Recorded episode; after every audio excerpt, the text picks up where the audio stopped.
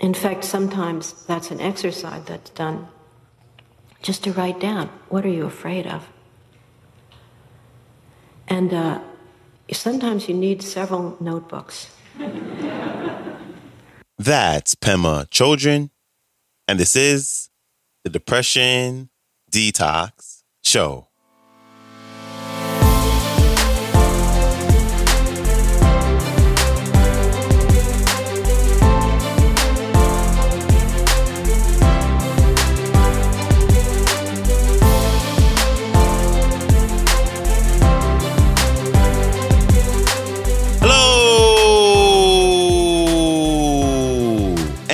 Welcome back to the Depression Detox Show, where we share ideas and stories to help you live a happier life. I am your host, Malikee Josephs. Happy Wednesday. Appreciate you joining me today as we debut our newest featured speaker on the show.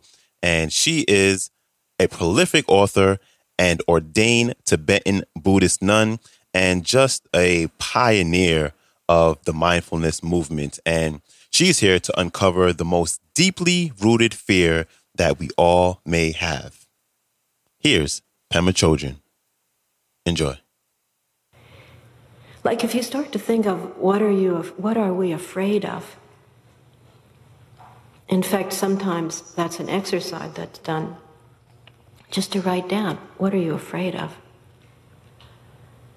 And uh, sometimes you need several notebooks.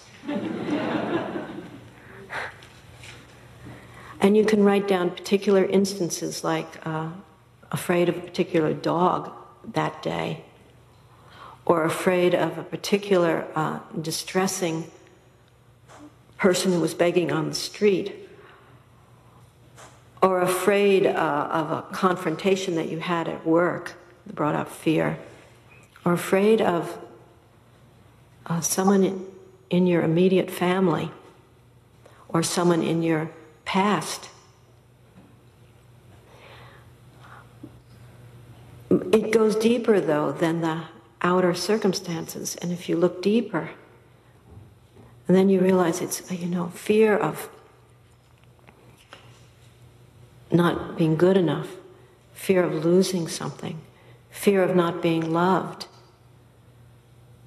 fear of, uh, you know, lots of, you know, sometimes they're called core beliefs that we hold about ourselves, deeply held fears, which sometimes are not even verbalized, but deeply held fears.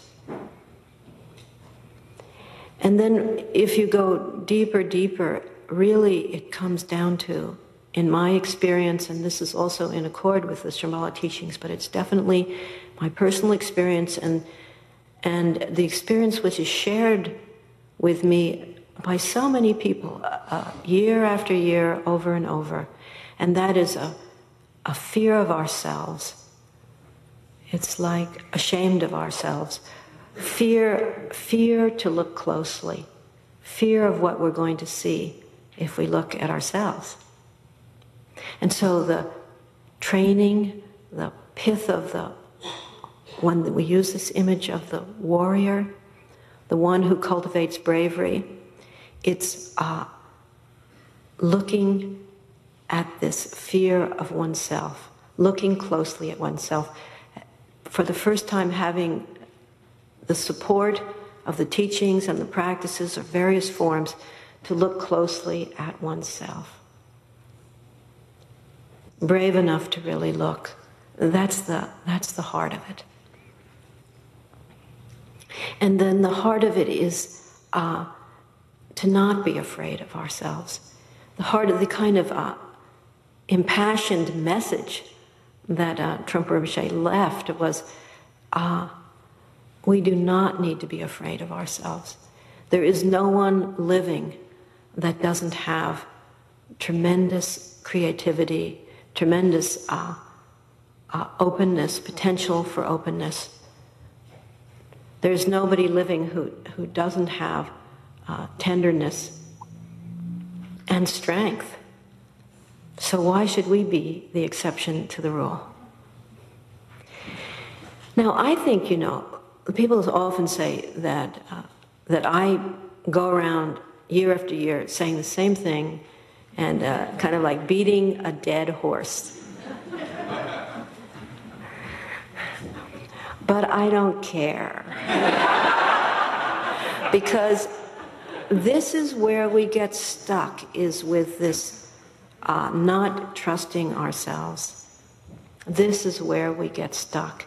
This is where it all gets twisted. This is where everything gets funny. Everything gets strange. Everything gets kind of thrown out of kilter. Not trusting, not respecting ourselves. Big thanks to Pema Chodron for stopping by.